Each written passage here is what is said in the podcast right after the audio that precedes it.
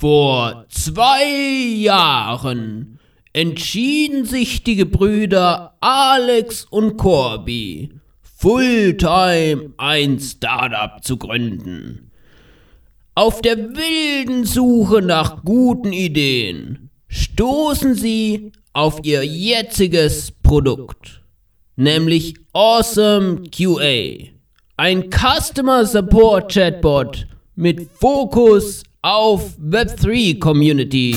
Das Startup Tagebuch von Alex und Corby. Willkommen an alle Zuhörer zu dieser Spezialfolge, in der wir nochmal das ganze Jahr Revue passieren wollen. Vielen Dank auch, dass ihr immer fleißig eingeschaltet habt bei den anderen Episoden. Mit dabei ist wie immer der Corby. Hello, hello! Als Jahresrückblick dieses Jahr wollen wir quasi wieder die wichtigsten Dinge ansprechen, die uns dieses Jahr zugestoßen sind. Dabei auf jeden Fall werden wir eingehen auf unsere größten Wins, Oh, dann ja. aber auch die Predictions mal vergleichen, die wir am Anfang des Jahres gemacht haben, mit dem, was tatsächlich rausgekommen ist. Und zu guter Letzt auch meiner Meinung nach eins der besten und wichtigsten Segmente, die größten Fails und die Learnings, die wir daraus gezogen haben. Also auf die Folge freue ich mich wirklich wieder richtig, weil das immer was ganz Besonderes ist, nochmal so das ganze Jahr insgesamt anzuschauen und zu reflektieren, weil sich ein Jahr ja doch oft deutlich kürzer anfühlt, als es im Endeffekt ist. Ja, ich persönlich finde es unglaublich, dass jetzt wirklich schon zwei Jahre unserer Gründungsjourney vergangen sind. Lass uns noch mal kurz vielleicht den Kontext geben, wie unser Produkt jetzt aktuell aussieht. Ich glaube, das Hauptfeature ist immer noch ziemlich klar. Das ist der Bot für Communities in Discord und Telegram, der automatisch Fragen beantworten kann. Genau, um das zu machen, ziehen wir ja die Informationen für die Antworten sowohl aus der Dokumentation, aber auch hauptsächlich aus der Chat-History, weil wir ja eben am Anfang, als wir auf das Produkt gestoßen sind, gesehen haben, wie oft quasi die gleichen Fragen im Chat gestellt werden.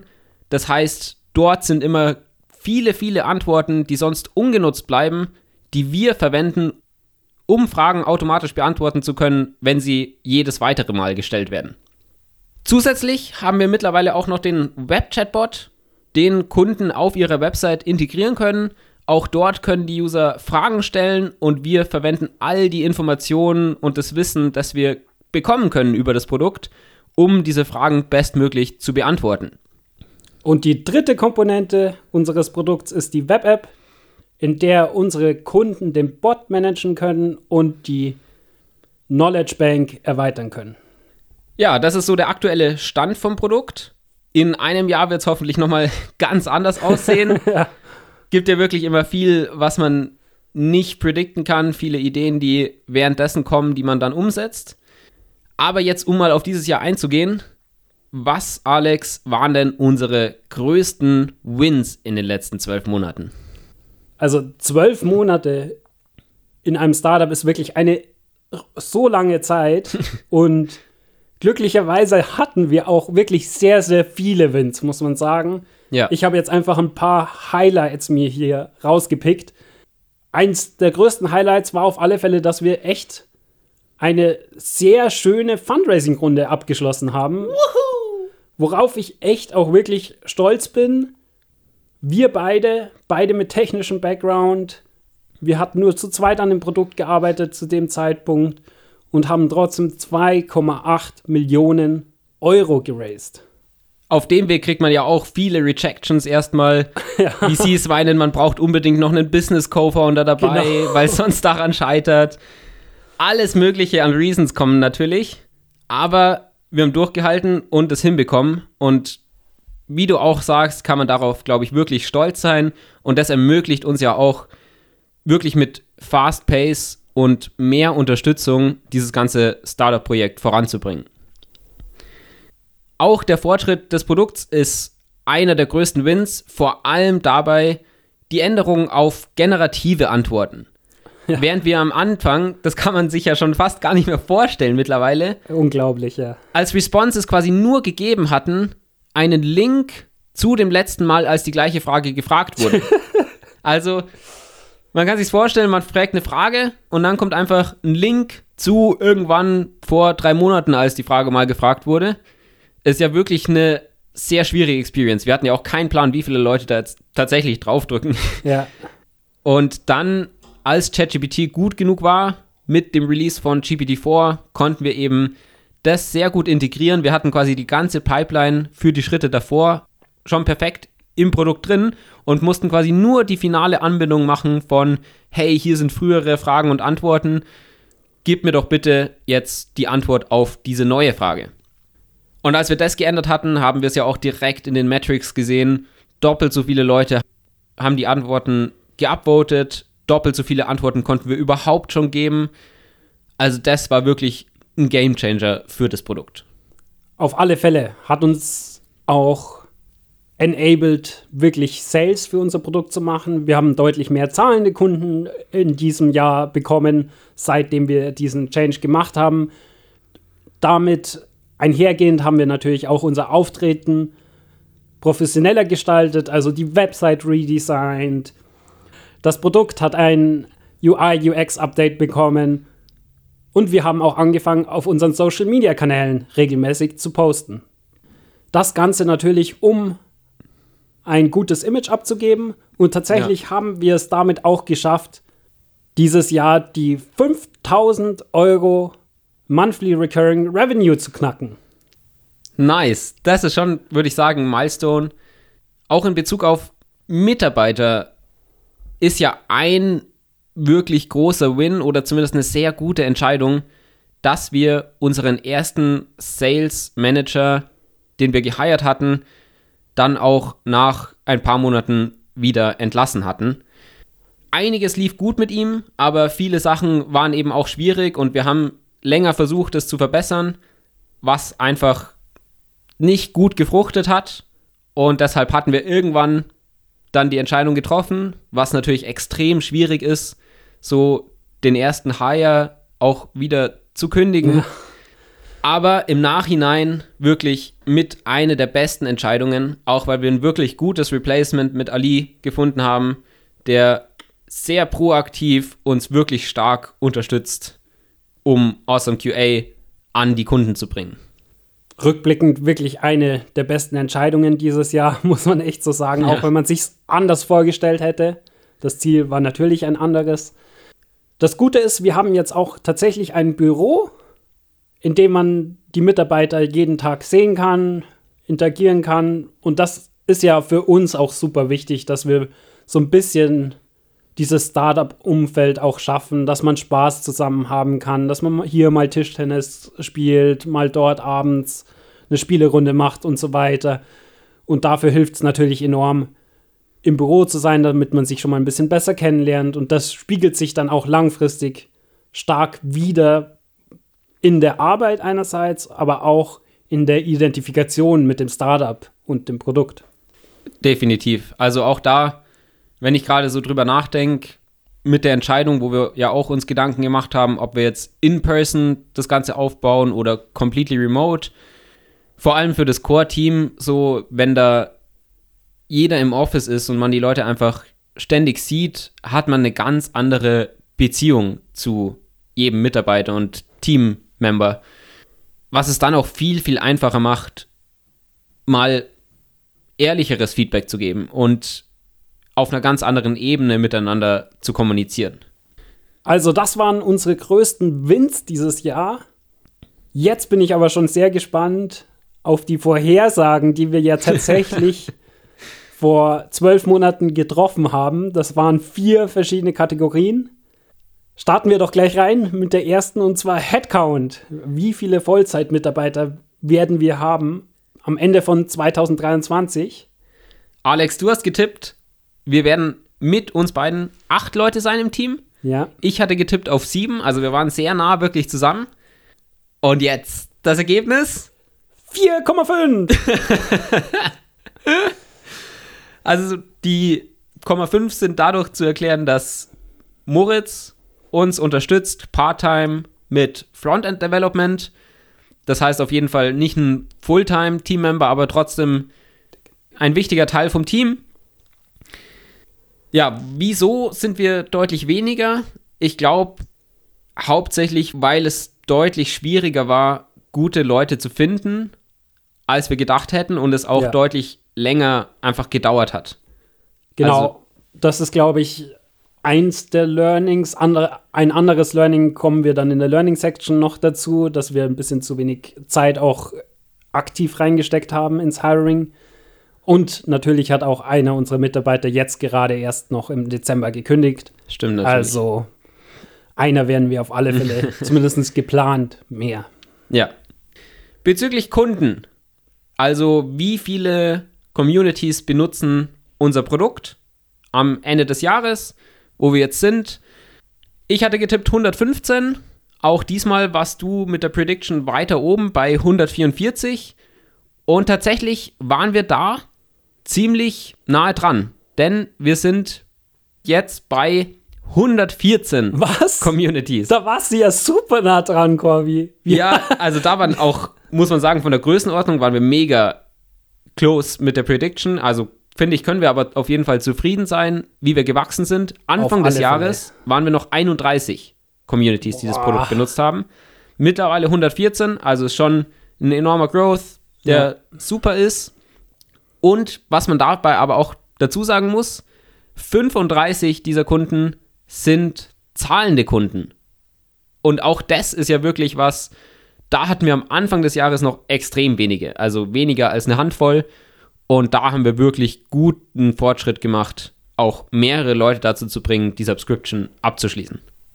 Eine lustige Kategorie, die wir uns ja noch ausgedacht hatten, ist auch, wie viele Konferenzen wir besuchen werden als Awesome QA-Team. Mm.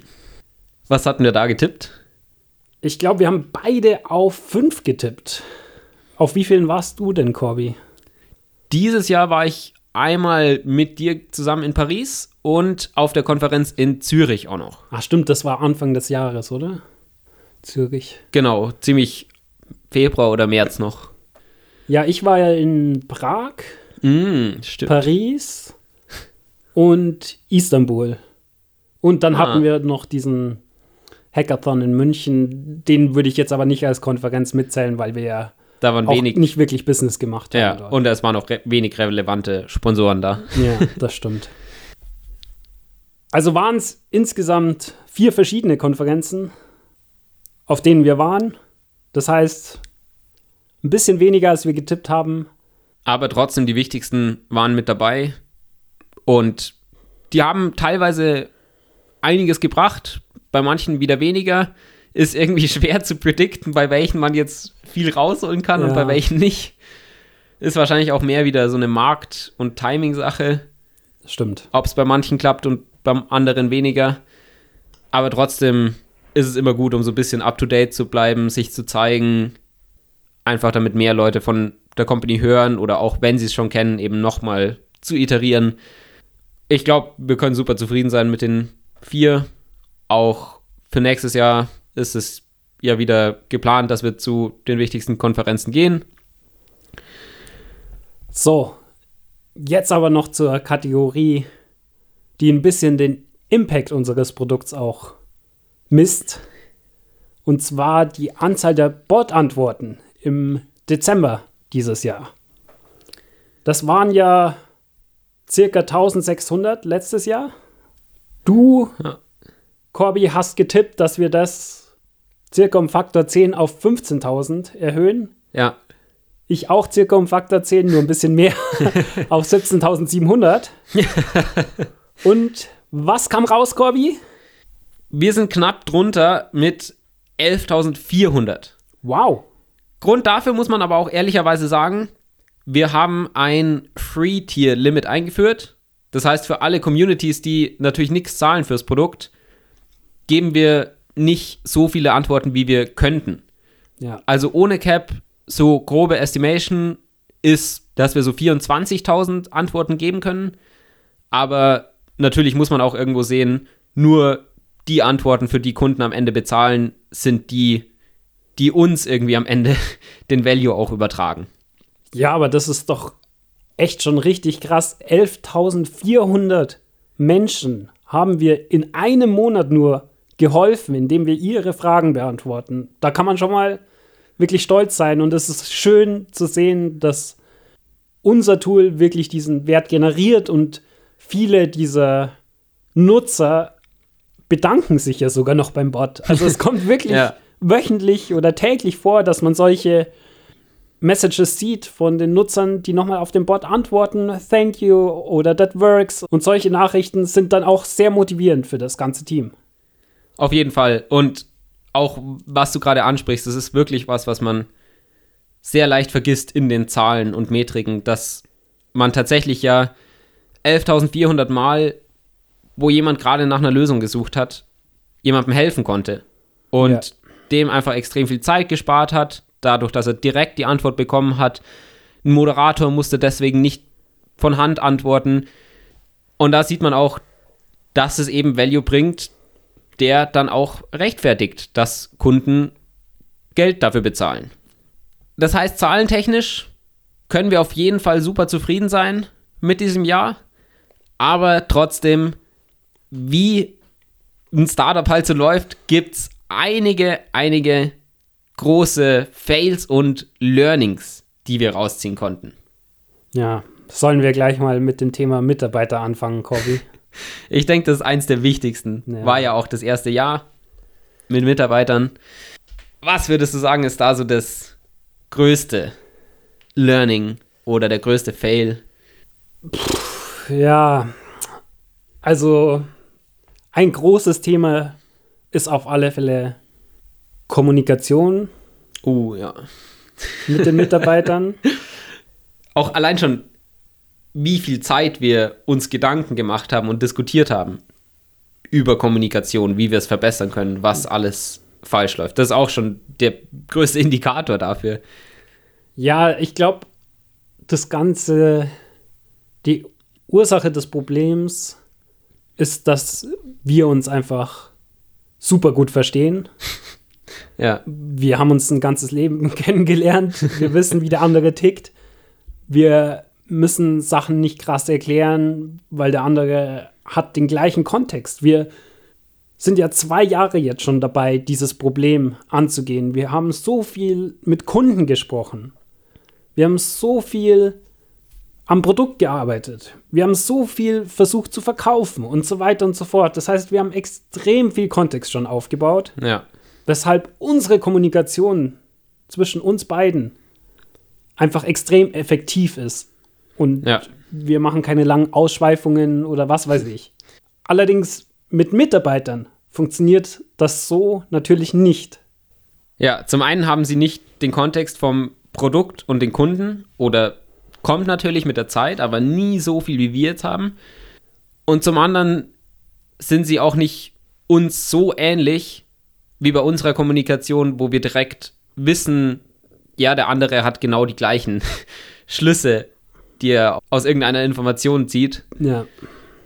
Deswegen ein Learning dabei, das wir gemacht haben, indem es einfach oft genug schiefgegangen ist, ist wirklich Sachen zu wiederholen und zu wiederholen und nochmal zu wiederholen. Und noch einmal zu.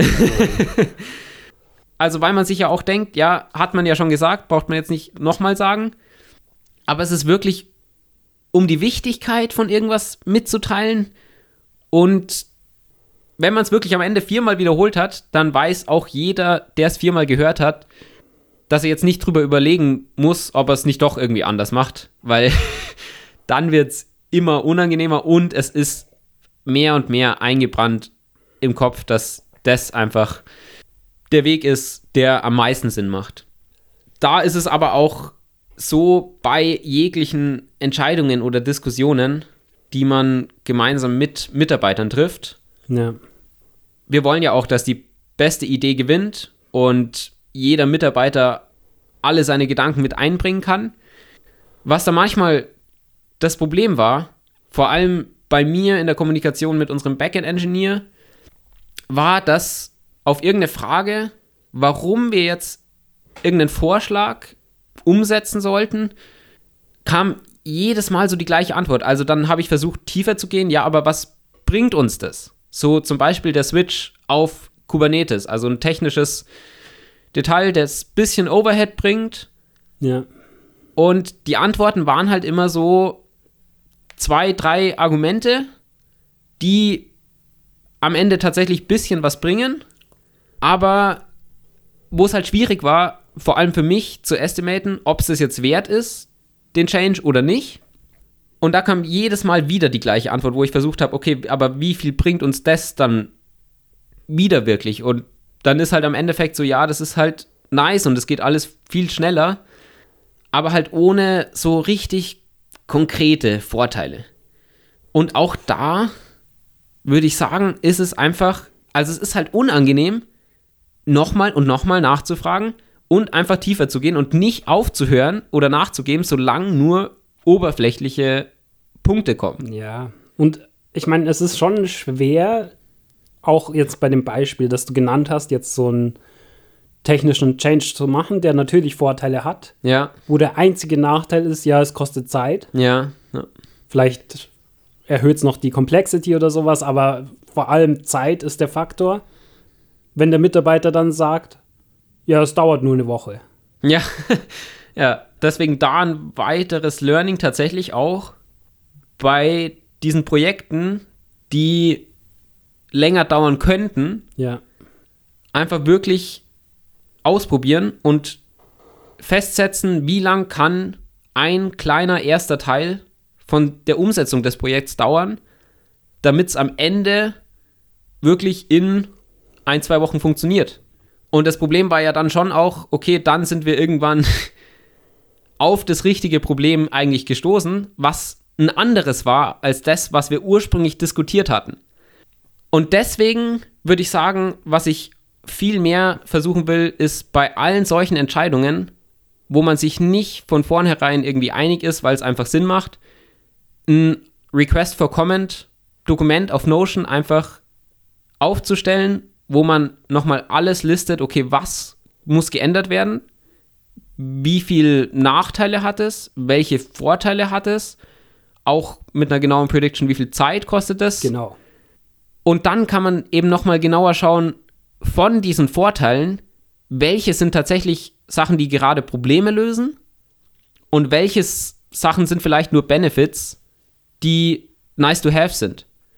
Also konkret bei der Migration, die ja jetzt über drei Monate gedauert hat Ja. und sehr viel Zeit von Engineering gekostet hat, sodass wir beim Produkt viel blockiert haben an Progress. Der wichtige Teil war tatsächlich einfach das Code Restructuring und Refactoring Ja, und nicht zum Beispiel der Switch auf Kubernetes. Das hat ein bisschen einfacher zum Beispiel CI/CD gemacht, aber das hat auch dazu geführt, dass wir plötzlich alles auf einmal refactoren mussten. Und wenn wir diesen Switch nicht gemacht hätten, wäre es viel einfacher gewesen, das als Side-Project quasi zu machen und parallel zu dem ganzen Product Progress. Das heißt, wenn wir da erst sinnvoll das auch, glaube ich, in geschriebener Form, um das einfach deutlich klarer zu machen, aufgezeichnet hätten, was uns genau welche Arten von Changes bringt an Vorteilen, dann wären wir viel schneller zu dem Schluss gekommen, was wir eigentlich wirklich brauchen und was nicht. Und da, so unangenehm es es auch ist, ich glaube, das ist, das ist so das größte Fazit irgendwie. Ja. Es ist unangenehm und man darf nicht zurückschrecken, wenn es unangenehm ist. ja. Man muss einfach weiter pushen zu dem Ground Truth am Ende. Richtig, und das nicht nur bei technischen Entscheidungen, sondern auch bei Entscheidungen, wenn es um die Arbeitszeit geht oder Urlaub Ja, oder ja. was auch immer. Wir sind, glaube ich, sehr harmoniebedürftige Menschen, aber als Gründer muss man auch einmal der böse Chef sein.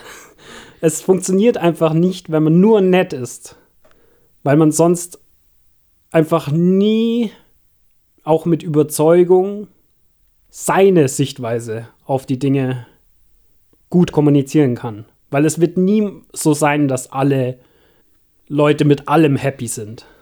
Und am Ende ist es aber auch wichtig, dass dass es für uns gut klappt. Nicht nur, dass es für die Mitarbeiter alles gut ist, sondern auch wir müssen uns wohlfühlen und effizient arbeiten können.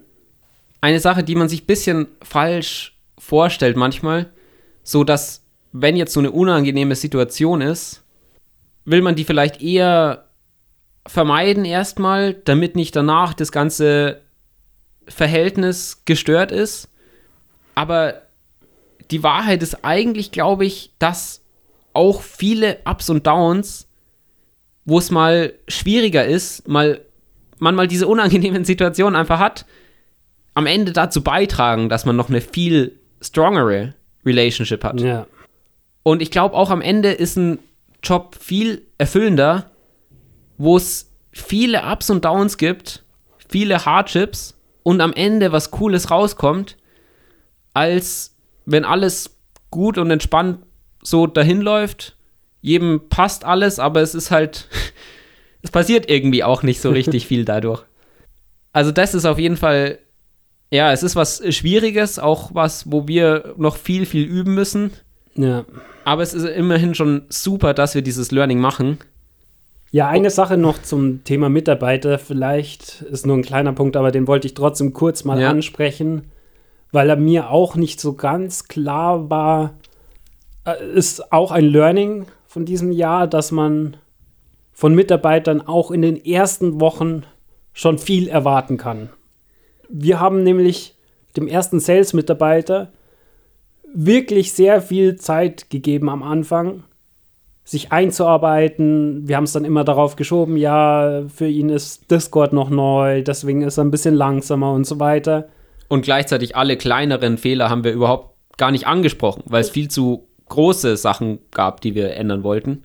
Richtig, genau. Und eigentlich haben wir es dann erst realisiert, als wir ihn gekündigt haben und den neuen Mitarbeiter eingestellt haben, der dann in der ersten Woche schon äh, gefühlt mehr gemacht hat als unser früherer Mitarbeiter in seiner letzten Woche. Ja. Ja, das ist wirklich krass. Und natürlich braucht man ein bisschen Einarbeitung, aber gute Leute kriegen es einfach auch hin, direkt zu adapten und mitzuhelfen. Also wie ihr merkt, extrem viel Learnings und Zeit, vor allem unsere Gedanken gingen in Mitarbeiterhandling dieses Jahr. Natürlich, weil es auch was ist, was wir davor noch nie gemacht haben. Und auch in die Richtung spielt das nächste Learning, was sehr stark Richtung Hiring ist. Auch da haben wir einiges an Zeit aufgewendet. Ja, aber immer noch viel zu wenig. Das ist so der biggest fail. Ja. Also wirklich was, was der Company einiges an Zeit gekostet hat. Vielleicht als Kontext nochmal, wir ha- haben ja das Investment bekommen, als wir schon 31 Active Kunden hatten, die natürlich betreut werden mussten, die Feature Requests hatten. Das heißt, wir waren schon sehr beschäftigt, einfach nur diese Kunden zu halten. Weil wir auch nur zweieinhalb Leute waren im Team. Richtig, genau. Jetzt wollten wir natürlich sofort mehr Entwickler einstellen, für Sales, für Design, mindestens einen einstellen. Und dafür haben wir die Stellen natürlich ausgeschrieben auf LinkedIn, Interviews gemacht. Wir hatten die Stellen auch auf Join, auf Wellfound, das Portal von äh, AngelList gepostet und sogar für Engineering eine Hiring Agency engagiert. Ja, gleichzeitig kam es aber auch so, dass die erste Position, die wir angefangen haben zu hiren, die schwierigste war zu finden, nämlich der Engineer, Ja.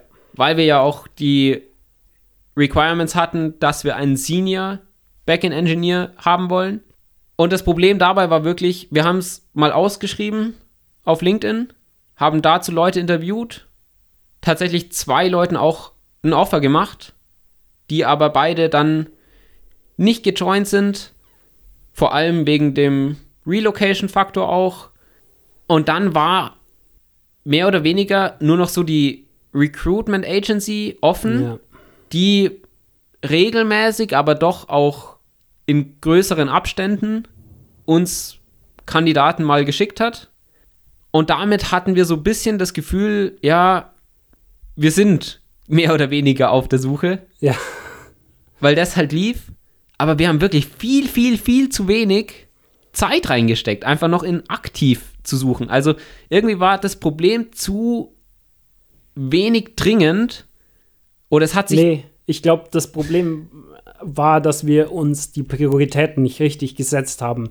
Weil, wie ich vorher schon gemeint hatte, wir haben Kunden gehabt. ja, Wir hatten echt sehr, sehr viele To-Dos einfach jeden Tag. ja, ja. Und Hiring war halt so optional in Anführungszeichen, weil es erstmal keinen kurzfristigen Effekt hat, weil dadurch, das hilft ja den Kunden erstmal Ja. überhaupt nichts.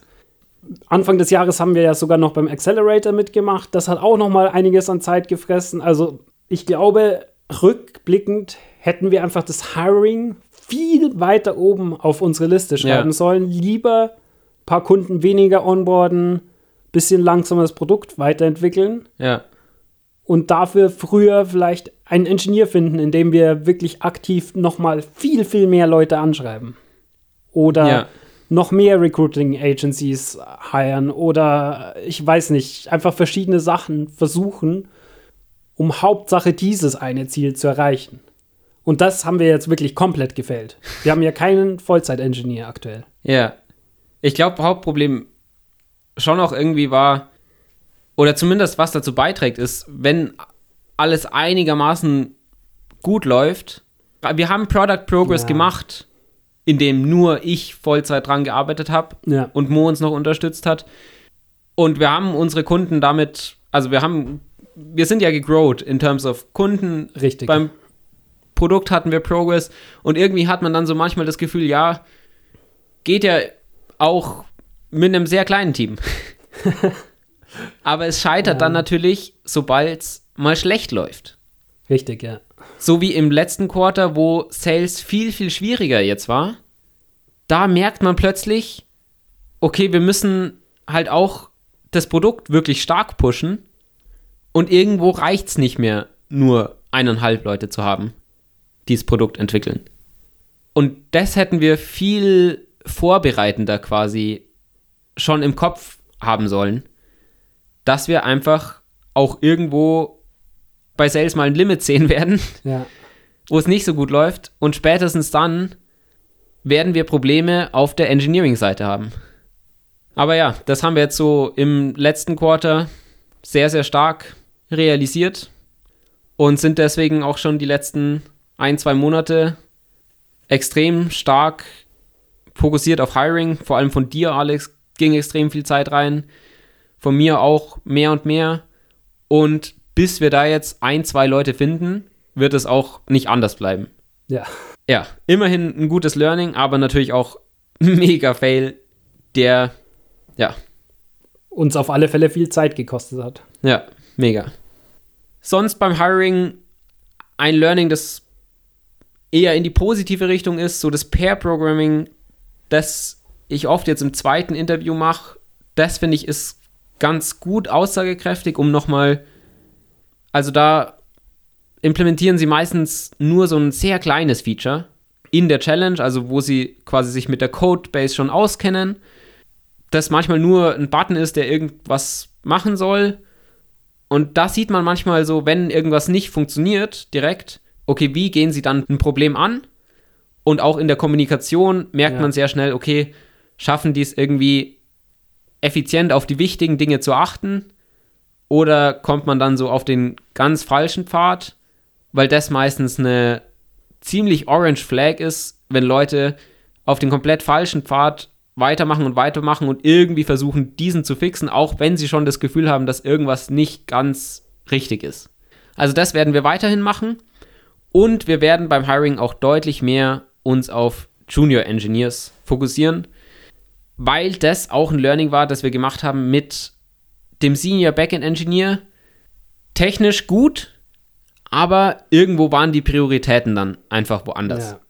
Also motivationstechnisch war das ja jetzt überhaupt nicht so, wie man sich so den Wunsch des Startups vorstellt, dass jemand einfach sich für das Produkt begeistert Ja. und da pushen will und mehr Features und irgendwie so die Urgency sieht, dass wir noch viel mehr Value für die Kunden bringen könnten. Ja, wir brauchen auf alle Fälle ein Team, das es wirklich liebt zu arbeiten an unserem Produkt oder in unserem Startup. Und das haben wir bei einigen Seniors einfach überhaupt nicht gesehen. Und ich denke, mit Juniors ist es deutlich einfacher, da die richtigen, wirklich motivierten Leute zu finden. Ein Topic, tendenziell mehr Richtung Anfang des Jahres, war ja auch der Accelerator, bei dem wir teilgenommen haben. Stimmt. Angenommen wurden wir ja schon Ende letzten Jahres. Das Ganze war remote. Wir haben uns einmal zu einem Intro-Wochenende alle in Lissabon getroffen, was, glaube ich, so eins der besten Teile des Accelerators war. Einfach eine spannende Experience mit Networking zu anderen interessanten Founder. Und danach ging es ja noch so dahin, wo man wöchentliche Updates gemacht hat in der Gruppe und wöchentliche Gespräche mit dem Mentor, um ja, sich elf Input Wochen zu holen. glaube ich. Genau. Elf Wochen, ja. Also schon auch einiges. Fandest du, Alex, dass sich das gelohnt hat, da teilzunehmen? Also vor allem war es ja das Time Investment. Das ist, glaube ich, so der einzige Nachteil von dem Accelerator. Richtig und Ablenkung. Also Ja. im Kopf. mm, sehr gute Frage. Also es ist, glaube ich, sehr schwierig jetzt wirklich Ja oder Nein zu sagen. Mhm.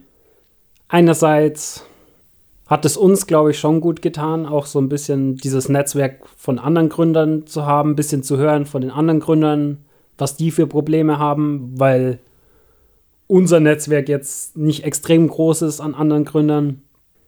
Und auch das One-on-One-Mentoring hat uns bei konkreten Beispielen mit Kunden und so weiter schon auch geholfen. Aber Was- es war nie game-changing Input. Richtig, genau. Das war so ein bisschen eins der Probleme. Ein anderes ist, dass an dem Ende dieses Accelerators immer der Demo-Day ist, wo man sein Produkt präsentiert, um Funds zu raisen.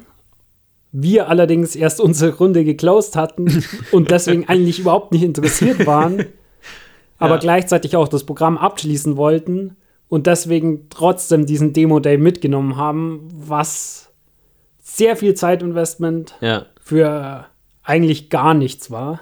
Okay, das ist jetzt vielleicht ein bisschen übertrieben. Ein, zwei Kunden haben wir damit immerhin bekommen. Ja. ja. Aber insgesamt muss man schon sagen, es ist fraglich, ob sich das wirklich gelohnt hat. Das ist schon auch so ein bisschen das Ding, okay, man wollte halt auch einmal bei so einem Accelerator dabei sein, das miterleben, wie das so abläuft. Ich finde es auch schwierig bei solchen Sachen. Das sind so Unknowns, Ja. wo man überhaupt nicht weiß, wie viel man davon erwarten kann.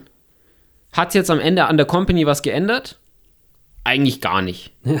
Also das ist wirklich, wir wären jetzt nicht weniger weit, wenn wir nicht am Accelerator teilgenommen hätten. Aber man würde sich halt auch ständig so fragen, ja, hätte man da teilnehmen sollen? Oder auch bei, beim nächsten Mal würde man sich wieder fragen, ja, sollte man da teilnehmen? Wo man, wenn man einmal teilgenommen hat, glaube ich, meistens sagen kann, ja, so, jetzt hat man es ja immerhin schon einmal gelernt, braucht man nicht das gleiche nochmal. also auf jeden Fall, glaube ich, ist ein Accelerator absolut kein Kriterium oder Muss, um eine successful Company zu haben. Ja. Trotzdem ist natürlich cool. Man kann es einfach immerhin sagen, man war da dabei. Auch Bisschen einige Branding. Leute im Krypto-Bereich kennen den Accelerator, finden es dann cool, dass man reingekommen ist. Ist wieder nur so ein Prestige-Ding am Ende. Ja, ist Ja. halt wirklich so. Klar, tolle Acceptance Rate von 1%, 1% oder was. Ja, genau, aber es, ja, am Ende ändert das halt auch dann nicht die Companies. Ja, aber wir hatten auch äh, tatsächlich ein positives Learning, wo jetzt nicht direkt zumindest ein Fail mit connected ist, wie bei vielen der anderen Learnings. Und zwar muss man sagen, rückblickend, was extrem gut lief dieses Jahr, ist, dass wir uns so fokussiert haben auf dieses automatische Beantworten der Fragen Ja, weil das wirklich das Feature ist, das Wert generiert bei unseren Kunden, aber auch bei den Endnutzern, die eben Informationen schneller bekommen. Und wir sehen das eigentlich ganz deutlich dadurch, dass wir ja doch auch einige Wettbewerber haben, die ein ähnliches Produkt bauen, schon ein viel größeres Team haben Ja. und einfach gefühlt tausend Funktionalitäten hinzufügen, Ja. die wir alle nicht haben. und trotzdem wachsen wir in einem sehr ähnlichen Tempo Ja. wie diese Wettbewerber. Und das liegt meiner Meinung nach zu einem riesengroßen Teil an unserem Fokus, eben die wirklich besten automatisch generierten Antworten zu providen. Das hängt aber tatsächlich ehrlicherweise schon, glaube ich, auch damit zusammen, dass manche von den Competitors einfach von einer anderen Direction aus kamen. Die Ja. Ein Produkt für Communities, zum Beispiel jetzt ein Ticketing-Tool, und haben dann noch hinzugefügt diese automatischen Antworten. Aber das Problem ist ja, wenn du so ein Ticketing-Tool hast, das schon viele Feature-Requests hat und irgendwie maintained werden muss, und auch Kunden hast, die das benutzen, ist es extrem schwer, da irgendwie zu sagen, so, ja, das ist jetzt quasi discontinued oder das stallen wir, weil diese automatischen Antworten viel, viel wichtiger sind. Ja. Und da hatten wir den Vorteil, dass wir auch direkt schon mit den automatischen Antworten quasi gestartet haben, die dann auch immer wichtiger wurden. Das stimmt, das war schon auch viel Glück dabei. Aber wir haben ja auch das richtige Problem erkannt am Anfang. Also, ja. ja, ja, das stimmt. Aber ich glaube, es ist schon wichtig, dass man weiterhin seinen Fokus da auf diese Feature legt, die wirklich Wert generieren, die wirklich Probleme lösen für die Kunden. ja. Und man darf sich auch nicht ablenken lassen, glaube ich, von zwei, drei Kunden, die vielleicht eine Sache verwenden und cool finden und richtig wichtig finden, wenn man intuitiv noch eine Meinung hat, dass was anderes richtig Wert bringen könnte, wenn man das gut umsetzt. Puh, ja, ihr seht schon, wir haben echt viele Ups und Downs dieses Jahr gehabt, viel gelernt, wirklich auch persönlich wirklich stark gewachsen.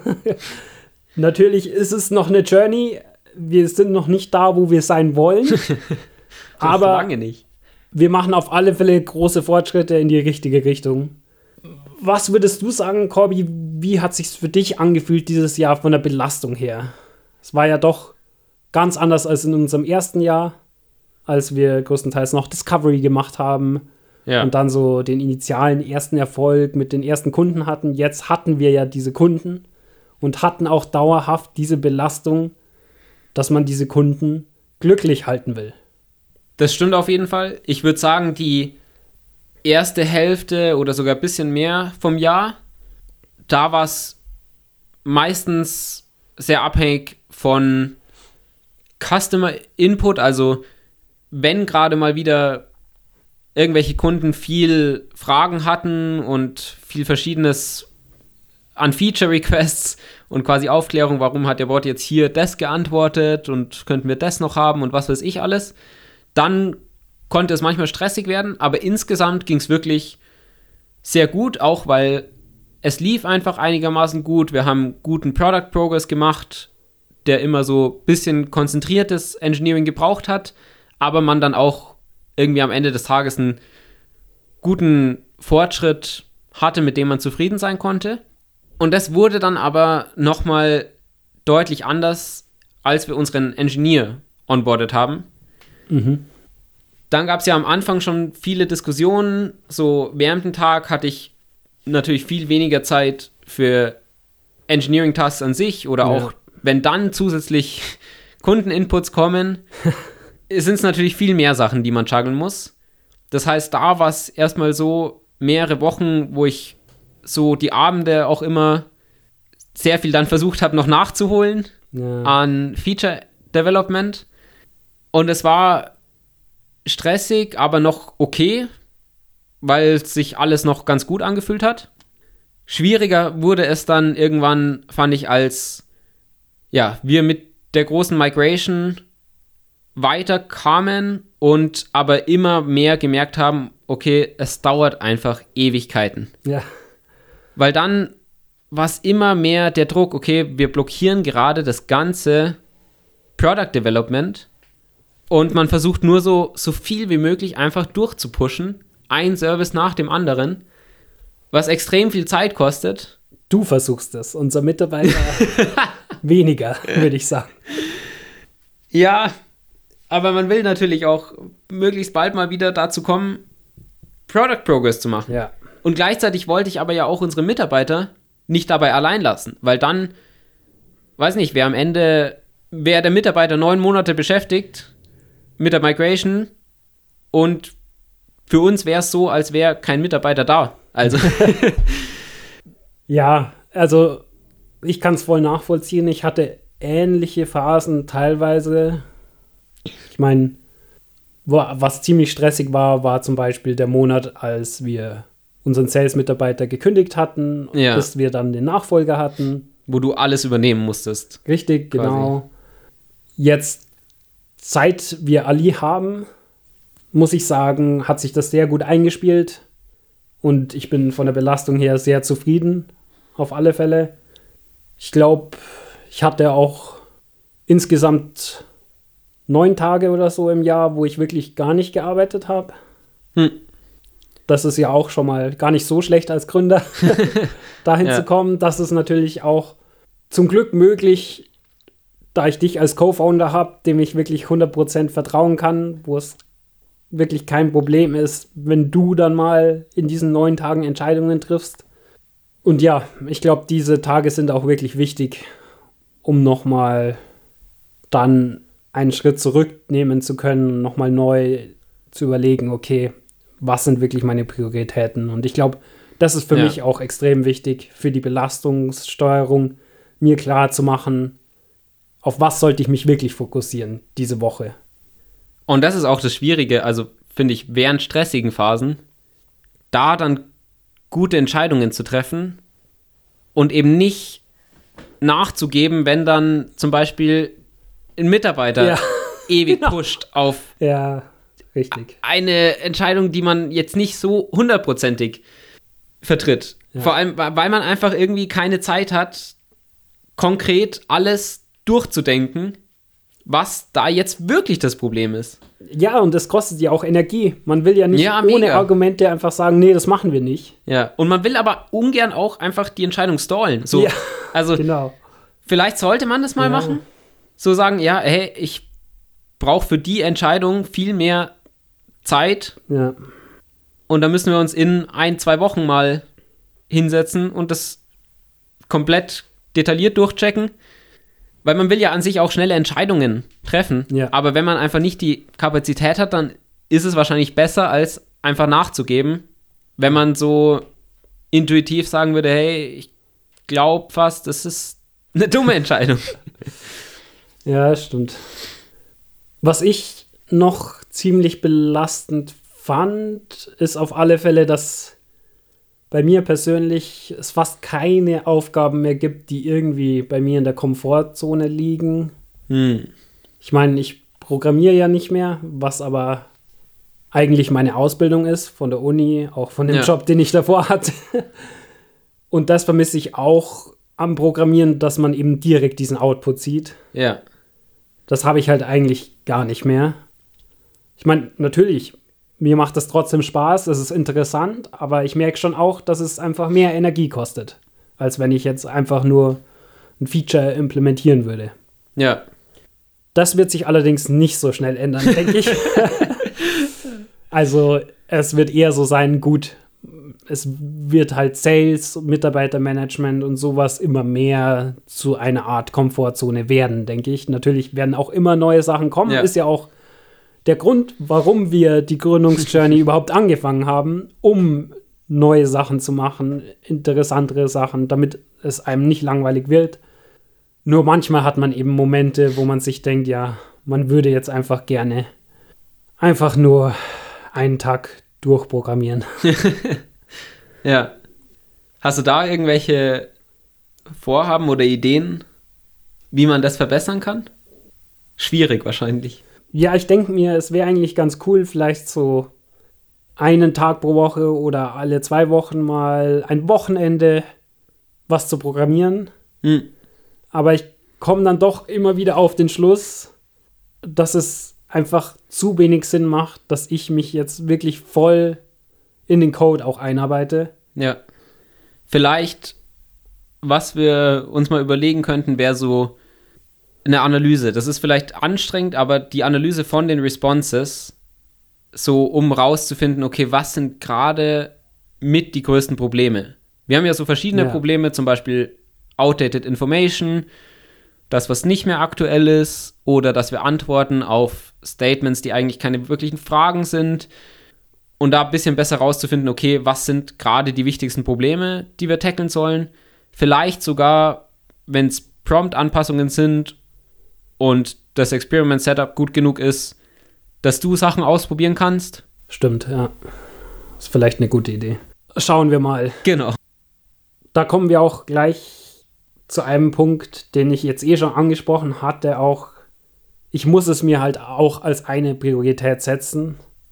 Es ist etwas für die Company, aber auch für mich, Hm, dass ich ja. mich halt besser fühle, indem ich direkt am Produkt was mache. Ja, Das heißt, das ist etwas, was mir jetzt ja im zweiten, in der zweiten Hälfte des Jahres klarer wurde, eben mehr Prioritäten zu setzen, was ich auf alle Fälle auch mit ins neue Jahr nehmen will.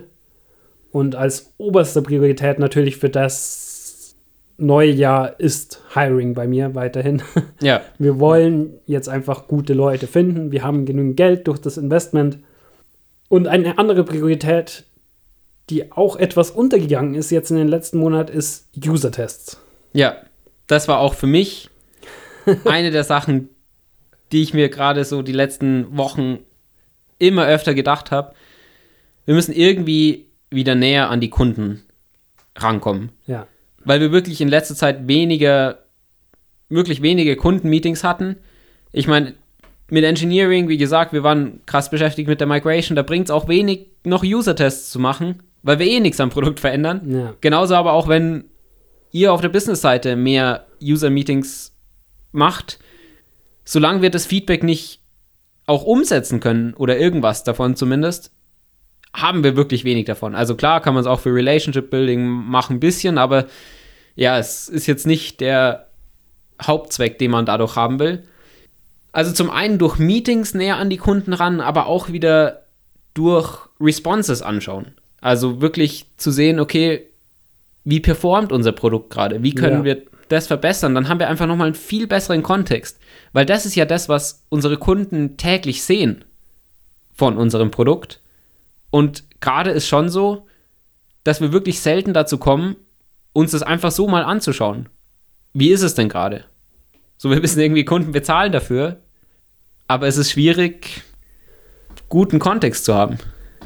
genau. Das ist, glaube ich, sehr wichtig für das neue Jahr und auch vom Mindset her ist es, glaube ich, dafür extrem wichtig, dass wir uns nicht von den täglichen Aufgaben schon voll stressen lassen, den Tag voll haben, dass Ja. wir dann vielleicht am Abend noch eine Stunde Zeit hätten, wo wir aber vom Kopf her auch schon komplett kaputt sind, Ja. um irgendwie über strategische Themen nachzudenken oder Prioritäten nachzudenken, sondern versuchen das Ganze mit ein bisschen mehr innerer Ruhe, würde ich es vielleicht beschreiben, anzugehen, Ja, sich die Prioritäten klar zu machen ja, mega.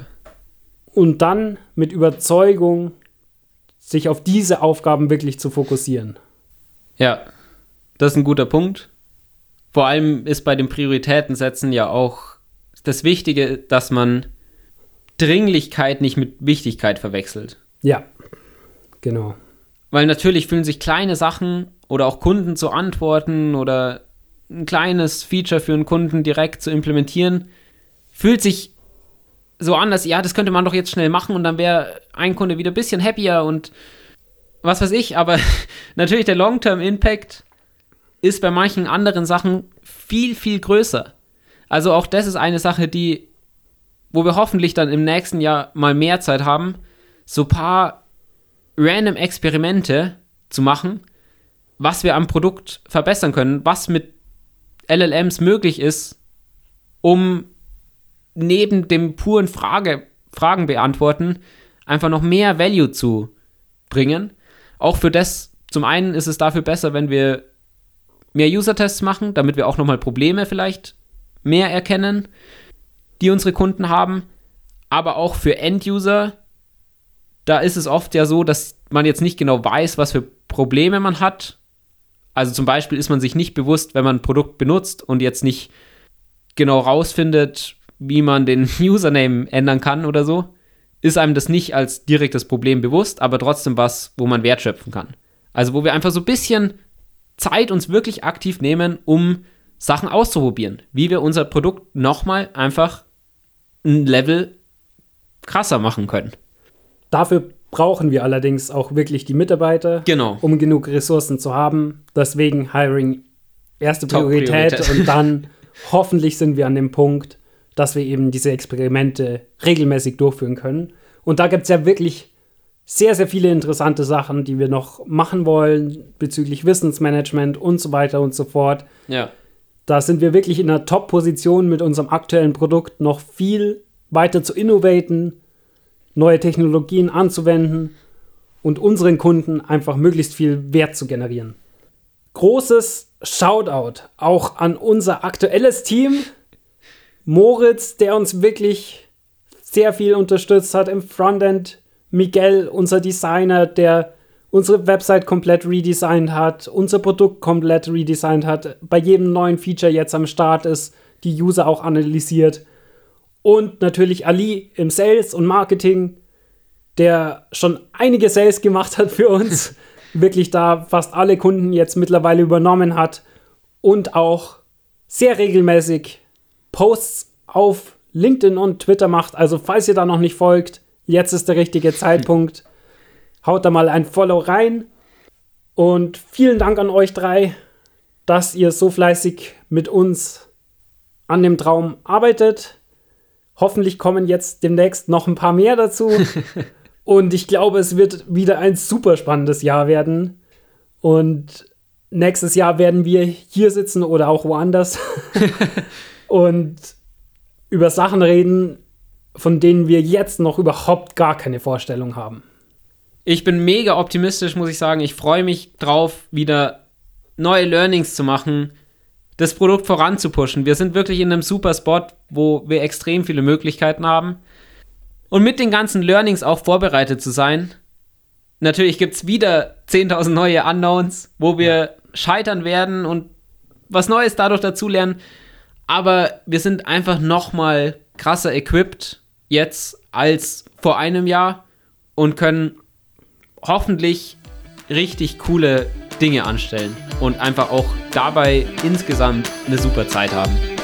That's a wrap. Boom! Das war's mit dieser Woche vom Startup-Tagebuch von Alex und Corby. Wenn ihr uns unterstützen wollt, überlegt doch mal, wer von euren Freunden am meisten Startup interessiert ist und schickt ihm diesen Podcast. Außerdem freuen wir uns natürlich über jede Bewertung oder persönliches Feedback. Macht's gut und bis zur nächsten Woche vom Startup-Tagebuch.